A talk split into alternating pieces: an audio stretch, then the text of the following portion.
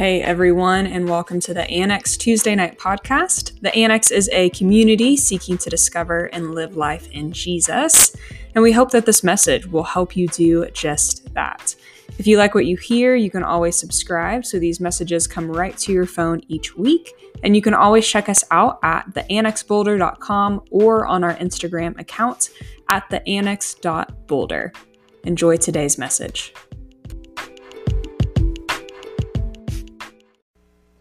Good evening, everybody. Welcome to Annex. Uh, I didn't introduce myself last time. I'm sorry. My name's Dave, uh, one of the one of the people here on staff, the director, and uh, really grateful to be with you here tonight. A couple of uh, just uh, public service announcements before I launch into this, uh, this talk tonight. Number one, Kelsey Johnson. You guys know Kelsey? Yeah, yeah, right? A lot of love for Kelsey. Okay, Kelsey is taking one for the team and is currently spending 48 hours in a town called Indianapolis, which is the most boring city in America based on my experience, at a conference just surviving um, for the sake of this ministry we received this huge grant from this, these folks. They're really awesome.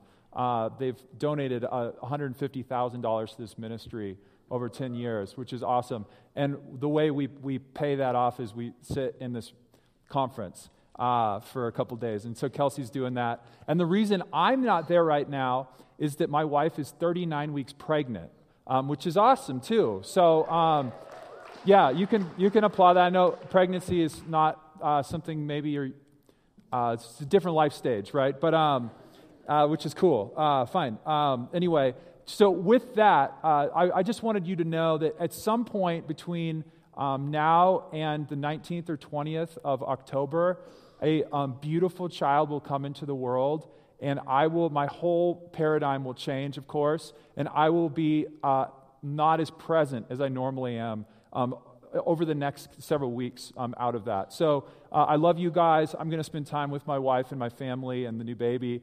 And uh, so you might get a little bit less attention from me, which I'm sure you won't miss that much. The other thing that you need to know is Kelsey Johnson got engaged on Saturday. All right. A lot of new, exciting things happening at the Annex. Uh, this is our last week uh, in our series that we've called Life of Jesus, where we've looked um, really skimmed the surface, uh, looking into the actual life of Jesus, the, the, the, testimony of his life from the people, the firsthand witnesses that, that had the, the, um, the, uh, the passion and the foresight to write down what they experienced in Jesus. And this is the last week. One of the things that you'll notice when you read the testimonies, the life, the life narrative of Jesus, these, these things that these people wrote down about Jesus, is that Jesus did not come um, on um, some sort of like goodwill tour to the world as the incarnate um, Son of God. He did not come to get coffee with us. He came because he believed that what is happening now and what was happening then on earth with us and in, in so many different arenas was not okay. Jesus came because he was not okay with the way things were and really the way things are. Jesus was not okay with sickness and death and human suffering, which is why he healed people. Jesus was not okay with spiritual oppression which is why he cast out demons. Jesus was not okay with cynicism and, and, faithlessness, a worldview that, that dimmed people's imagination about who they are and who they could be and who God thought of them. Jesus was not okay with people being marginalized. And we looked in an entire week about the way that Jesus um, related to women. Um, a, a it, it, almost impossible for us to imagine at a certain level how dehumanized women are, but even still something that we face today. Jesus saw women as fully human, and he saw people who were in, in other classes and in other um, culture groups as fully human as well, quite different than his peers. Jesus was not okay with the way that people were marginalized in terms of um, poverty and, sy- and systemic injustice. Jesus was not okay with people going hungry. He fed people that were hungry, and he helped people that were in need. Jesus was not okay with religion that exploited people. Jesus reserved his fiercest, most angry, and, um, and direct criticism for people that were in religious leadership positions who used their position to exploit other people and to get ahead in the pecking order of life. Jesus was so upset by that And most of all, most of all, Jesus was not and still is not okay with the reality that you and I and so and, and really all humans at some level live in a disconnection from God the way that we were not intended to be. And out of that um, is uh, uh, consequences that are, are damaging to us. And God uh, and Jesus, especially, um, uh, we know this about God, Jesus especially is concerned about us becoming who we were meant to be. We are people who are living as orphans of God when we are meant to be God's children living with Him. So, God did something new through Jesus. What God does through Jesus is new and distinct. And if you've ever read, read the Bible before, let me uh, grab one of these here. If you've ever read the Bible before, and I would be surprised if there are many people in this room that have actually ever read this whole book. But a lot of this book is a really remarkable narrative that's uh, frankly, a lot of it's really disturbing and difficult to understand. And God's doing a lot of different things um, directed on this same mission. He is bent on, on, on the things he's not okay with. And, and Jesus comes, and he is the clearest um, and the best thing that God has done um, in order to restore and address the things that are not okay. In short, Jesus came to change the world. Jesus came to start a revolution, to revolutionize the way that we live as humans and the way that things are. Now, that, my friends, is a very, very lofty goal.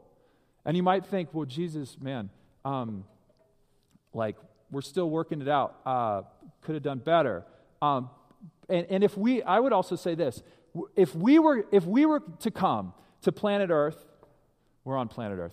If we were tasked, if we were tasked with the campaign, a campaign, a movement, a revolution to, to change the world. Um, this is how I imagine that we would do it. The first thing we would do is we would pick the best and the brightest people to serve in some sort of like core group uh, executive committee to help you know figure out all of the, the most important strategy I, I don't know if you guys daydream about things but occasionally this is sort of a dumb confession but occasionally i uh, this I, I think about being president of the united states and I'm like, well, I'd do it a little bit differently. Um, and, and one of the things that I daydream about, and I will never run for political office most likely, and I will certainly never be president. Don't worry about it. Our country um, can do better. But um, one of the things that, uh, that I daydream about is man, if I would just, I, the best part would be to pick the cabinet. You know, my executive committee. I, I would just pick the absolute brightest, best people. I mean, how amazing would it be to sit down in a room with the, with the, the most educated, intelligent, um, wise people in, in every category that matters to our country, to be in the same room with those people? How remarkable. That is how I would launch my campaign if I was spearheading a Change the World campaign, and, and then I would probably pick a lot of people, and then I would do this sort of process where I'd narrow it down based on performance. You know, do some sort of rigorous boot camp. You know, send them through, ed, you know, some educational, mental, psychological thing, whatever, to really, you know, widow it down so that we get, winnow it down, not widow it down. Um, hopefully there'd be no widows out of the situation. Anyway, and we'd get to a place where we'd have really, you know, the, the, the, the, the, the creme de la creme and, uh, and, and, then we would spend, of course, a lifetime working together on this project. That's how I would, that's how I would do it if I was tasked with, um, with, with changing the world. Jesus did things so differently. So differently. He did choose a tight group of people um, as sort of his executive committee, but he did not choose anyone that anyone considered the best or the brightest not a single expert on any sort of topic that would be helpful, in my estimation. Instead, he picked people like Peter. Now, Peter is a guy that, like, when you think, you hear the word Peter, and if you've been around the church before, you've maybe read some of the Bible, you think of Peter as a hero. Or if you've been to Rome and there's like a big cathedral and he's apparently buried there and it's really massive. All of that is nothing like Peter was uh, in real life. Peter was an illiterate, commoner. He was a fisherman, which is not something that you aspire to do if you have any sort of like um, upward trajectory in your vision for life. Um, Peter was a guy who uh, uh, was uh, kind of a heart first sort of person. He was like impulsive. He was like that person that like volunteers first And sometimes it works out well. And then other times you're like, you just embarrassed yourself so massively, right? And Jesus had, uh, uh Peter had this sort of up and down relationship um, with Jesus. There was one moment where Jesus affirmed Peter so profoundly and said, Peter, dude, the community that will change the world, you'll be the rock that I build that community on. And then there was another time when Peter got really riled up because he thought that Jesus was wrong. And, and Jesus said to Peter, Get behind me, Satan. I don't know if you could say something more uh, uh, uh, uh striking than that. And, and so Peter has this very up and down. Peter is a normal, average dude. So normal, so normal that when stuff got real, when Jesus was arrested and he was brought to trial, and eventually to the cross to be crucified. Peter, after three years of passionately following Jesus around, denied him publicly three times. That sounds a lot like me. Man, when stuff gets real, when stuff gets hard, when my life is on the line, because, dude, think about it. If Pete, if Pete aligns himself with Jesus, he could be executed too. So he denies him. Peter's a real dude. And the rest of the disciples were no different than him. But post resurrection, Jesus sits down with Peter and he looks him in the eye. And he, he has this, this, this, this interaction with him and, it, and affirms Peter. Said, You are going to feed my sheep. I know you denied me three times, but you're still my guy. And at the very beginning of the series, if you remember at the Fox Theater, Peter was one of the two guys, Peter and John. They healed a guy in the name of Jesus and then eventually ended up in front of the Jewish Supreme Court, who was the same body of people. He, they were in the same place just 40 days after, or, or several weeks later, um, after the crucifixion of Jesus, in the exact same place with the exact same people that, that, that, that sent Jesus to the cross. And when asked about Jesus and who he was, what they said was, He is the Son of God. We know that because he rose from the grave. He is the Messiah. Totally ordinary men who started doing extraordinary things. Jesus' plan, Jesus' plan to save the world, to change the world, to address the things that are not okay in our own lives, in the lives of every human you know. Jesus' plan is that we, you and me, common people, would be the revolution. Perhaps the most remarkable thing Jesus ever said, John recorded. This is Jesus. He says this very truly, I tell you, whoever believes in me will do the works that I have been doing. You'll be my apprentices. You'll do the things that I do. That's just what you do when you believe in who I am. And this, mo- this next sentence is almost unthinkable.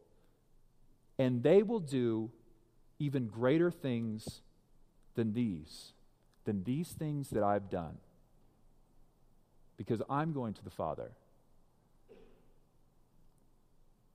Jesus, 40 days after his resurrection, actually ascends to the Father, and there's several accounts of this, and it's kind of a weird, mysterious moment. But um, the, the, the, point of the matter is that the, the, the physical, resurrected, fleshly human Jesus left the building. And the reason, from his perspective, that he left the building is it's go time for us. That we are going to do greater things than he did. The common Christian view about who we are and what we're all about goes something like this. Maybe this is sort of your headspace too. Man, we're so lucky to be saved in Jesus. So lucky to have, you know, heard about Jesus, you know, maybe through Young Life Camp or youth group or whatever it is. Say the sinner's prayer, you know, know that we're going to heaven. That's such an awesome deal. And the rest of my life, you know, my ambition is to just um, maintain my Christian identity. You know, do enough quiet times um, to con- maintain a relationship with the Lord. You know, do all the Christian things I need to do to maintain that sort of um, status, which is cool. That's, I think, what we believe based on what we actually do. But Jesus' view of you and me is totally different. First, Jesus sees us as the central object of his whole purpose for why he came here to live, to die, and to rise, uh, raise from the, uh, from the dead. But not only that, Jesus sees us, you and me, as the actual agents of changing the world and living out the life that will eventually set people free and change the things that are not okay. There's this sermon uh, that's in the, uh, chap- in, the uh, Gospel of Matthew, uh, chapters 5, 6, and 7. It's a condensed sermon that Jesus probably preached many different times in many different places. It feels like it's the backbone of his teaching. And he starts the sermon by talking about people who are blessed. And in this sermon, he says, all, he, he names all of these categories of people that are blessed in the kingdom of God, in the new reality that he is launching, in the way the world ought to be. And all the people he lists are blessed as blessed are not blessed in, their, in, in that moment based on uh, the worldly perspective. And then immediately after that, before he even teaches people how to be disciples and followers of Jesus, how, a, uh, how to live life differently, before he even says that, he calls these people that are not even followers yet, he says, You are the light of the world. What I'm about to tell you, if you listen to it, if you believe it and live it, will absolutely change this world, which is why I'm telling you now. Jesus trusts us with this. How are we the revolution? What are we supposed to do? If you're like me, you don't feel very revolutionary. How do we do this? Jesus offers two things. There are two things that Jesus believed would create change through us. The first is this, and this is what we've been doing for the last seven weeks that we would witness to the life of Jesus Christ. We would witness to the life of Jesus Christ. After his resurrection, one of the things he said to his followers that were alive and with him at that moment, he said, You will be my witnesses.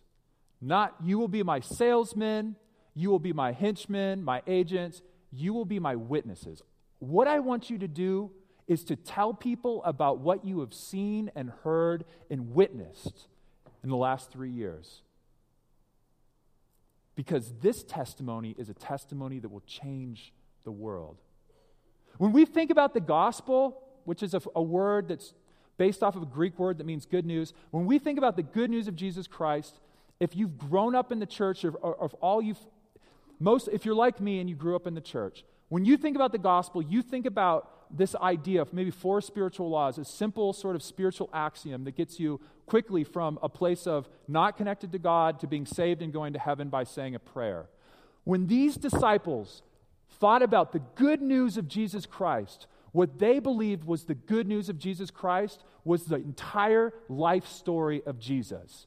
You want to know about what's good about Jesus? Let me tell you about his life, about what he did, about how he healed people and touched untouchable people, about how he loved unlovable people, about how he affirmed people that had never been affirmed before, about how he had power that was, that was greater than spiritual power we have never seen before. Witness to his teachings Jesus taught. He told, his, he told the people that were willing to listen, this is how to live if you want to have a life that is good and best. In Matthew, uh, the, the, the, book of Matthew's testimony, um, he quotes Jesus at the end as he's ascending to heaven. He says, Go and make disciples of everybody and teach them everything that I taught you to do. Being witness to the teachings, witness to the crucifixion. And if you were with us last week, Kelsey was witness to the crucifixion about what went down, what it meant, how horrid it was, but what the heart of that, that, that dreadful moment was about. It was about us, about dealing with our sin and separation. And then finally, witness to the most important fact about Jesus if you accept this as a fact. And these firsthand witnesses absolutely did because to them it was the reality that they had seen with their own eyes the resurrection from the dead. Here's the deal Paul said this best. Paul said, if the resurrection did not happen, Paul was a disciple that, that, that lived out um, his life really after the, the resurrection. Paul said, if it did not happen, everybody should feel super sorry for us because we are a bunch of idiots to believe what we believe about Jesus and do the things that we do. These men and women were so convinced that they had actually seen what they had seen. They, were, they believed based off of their own experience. Jesus believed we could change the world through the witness, witnessing to the life of Jesus. One important note in all of this if you are like me, you have heard to be a Christian you know about Jesus because it's in the Bible. And we know that the Bible is credible because the Bible is true. It's the Word of God. And based on that line of thinking, that means that you need, in order to understand Jesus and to accept his gospel, you need to believe everything about this Bible is totally true. The interesting thing is that's very divergent from the, the original disciples and really for centuries of Christians. The first people to believe, and even for hundreds of years, believed the gospel, the good news of Jesus Christ, the truth about Jesus, his life, death, and resurrection, and that belief and faith in him would change your life forever. Not because the Bible was true. They did not have Bibles. All they had were written down testimonies of people who had witnessed Jesus firsthand. Friends, our faith is not based on the belief that the Bible is true. Now, those four testimonies that, that, that, that the church has held on to for 2,000 years are now in a book called the Bible that is sacred and important. I'm not trying to diminish the Bible, but you need to understand that the, the keystone reality, the keystone, um, the, the, what we stand on as believers in Jesus Christ is not the belief that it is true because it's in a book that has to be true. It is true because it is a testimony of people who witnessed to something that they were convinced were true and was corroborated by so many other people. Okay, moving on to, to, to the number two. Jesus believed that we could create change through one, witnessing to his life, and then second, Jesus believed that we could create change through actually living the life he taught us to live. This might seem redundant to you, but this is so important. To be a disciple, and this is what Jesus came to do, he came to make apprentices, disciples, followers, people who would learn and sit under his teachings and his life, not just because they were some good ideas, but in order to completely emulate and to take on those teachings um, into their own life and to become like the teacher. Believing Jesus is who he claimed to be, following Jesus' teachings and proximity to him changes us from the inside out. It changes us from the inside out. There's one profound thing that I, I notice in the teachings of Jesus is he is not trying to create a community of people that follow a bunch of arbitrary moral rules. That is not what Jesus is trying to do. And if that's been your experience with Christianity, it is, it is something that is pretty, a pretty big turnoff. A community of people following a bunch of what feels like arbitrary moral rules.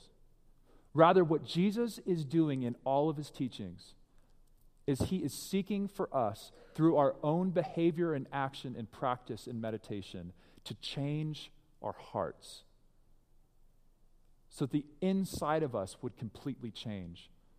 Paul, one of the first followers of Jesus, I mentioned earlier, talked about us being a new creation. When we take seriously the things that Jesus says to do, when we become his students, when we believe that they are true and we do them. And a lot of people, and I think Jesus meant this too, just start doing them and then believe they're true because they are life changing. We become a new creation. It, is an inside out sort of process. God is not trying to change us cosmetically. He's not trying to change us institutionally, you know, just put us in a different category, a different people group, like a different affiliation with a church and some membership program and, and a way of kind of doing things. Or God's not trying to change our culture, so we're just part of like a large Christian culture that all operates in a certain way. God is changing us, wants to change us from the inside out. Jesus said this The kingdom of heaven is like yeast worked into a dough. My life that will revolutionize the world is like yeast in dough. Now, friends, this right here, this is matzah. It is unleavened bread. Maybe you've had some before. It tastes like kind of a dry cracker. I, I rather enjoy it, actually. And it's wild how many, this is like 250 calories, which is pretty disappointing because it's so small. But um, what's distinctive about this is that every single ingredient in this is the same as every single ingredient in this, except for one small thing, and that's yeast. And this, ooh, that's a lot of yeast. That would be good for, I don't know, several pounds of dough. This is yeast. Where is it? Jesus wants to get inside of us. It, it's, it feels small, it feels almost foolish. How is this dust going to make bread rise? Now, of course, we can get chemically into it, but Jesus is using this powerful metaphor. The kingdom of God, the life of Jesus gets inside of us. When we trust it enough to get inside of our heart, even in little bits of it, it starts to change everything. And that's the analogy just applied to us personally. But think about us as, as, as yeast in the world. Think about us as yeast in the world. Friends, there is opportunity in front of us all of the time.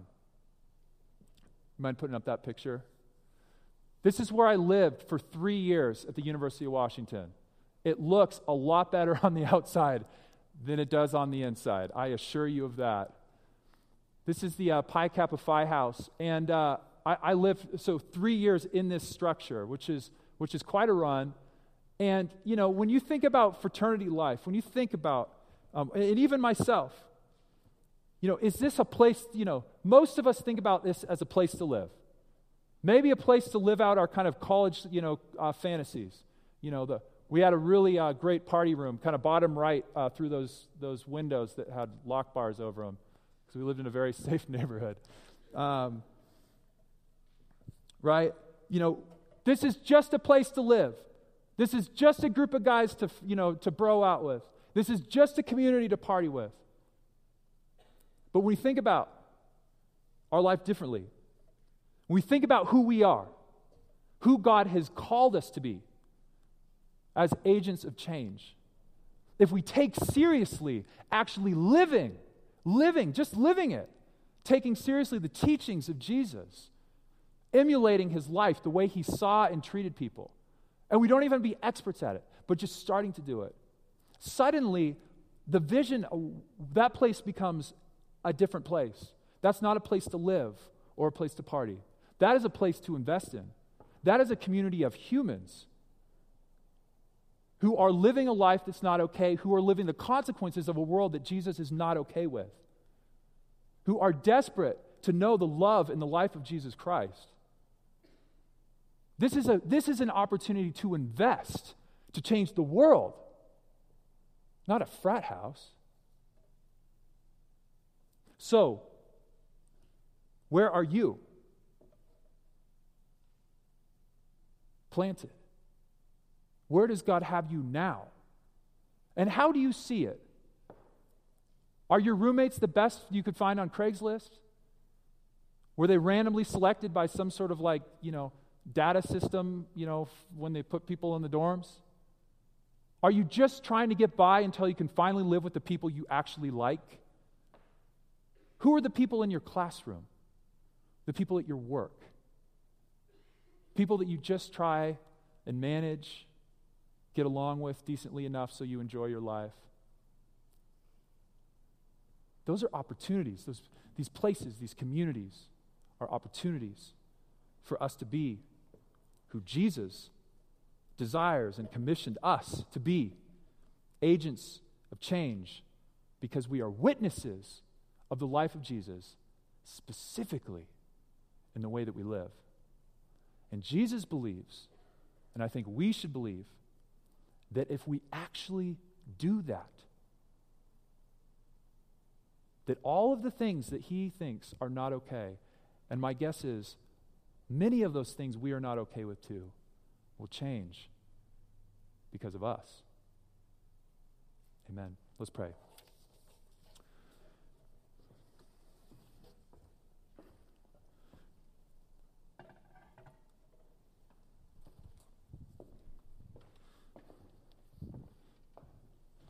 Jesus, it is uh, almost unthinkable for us to imagine that you would empower um, such ordinary, unqualified, um, underachieving folks to do the most important work that we could possibly imagine. I think for many of us, maybe we've even heard this idea before, but we don't actually believe it because we're not sure that it could be true for us. And so we think of our lives to be smaller than they actually are. But Lord, give us a little bit of faith, just a little bit of faith, just like a little bit of yeast. Give us a little bit of faith to start living the way that you've called us to live. And we pray, Lord, that we could see some fruit and change, and that you would continue to change us from the inside out so that you could change this world from the inside out for your glory and for our sake. We pray these things in Jesus' name. Amen.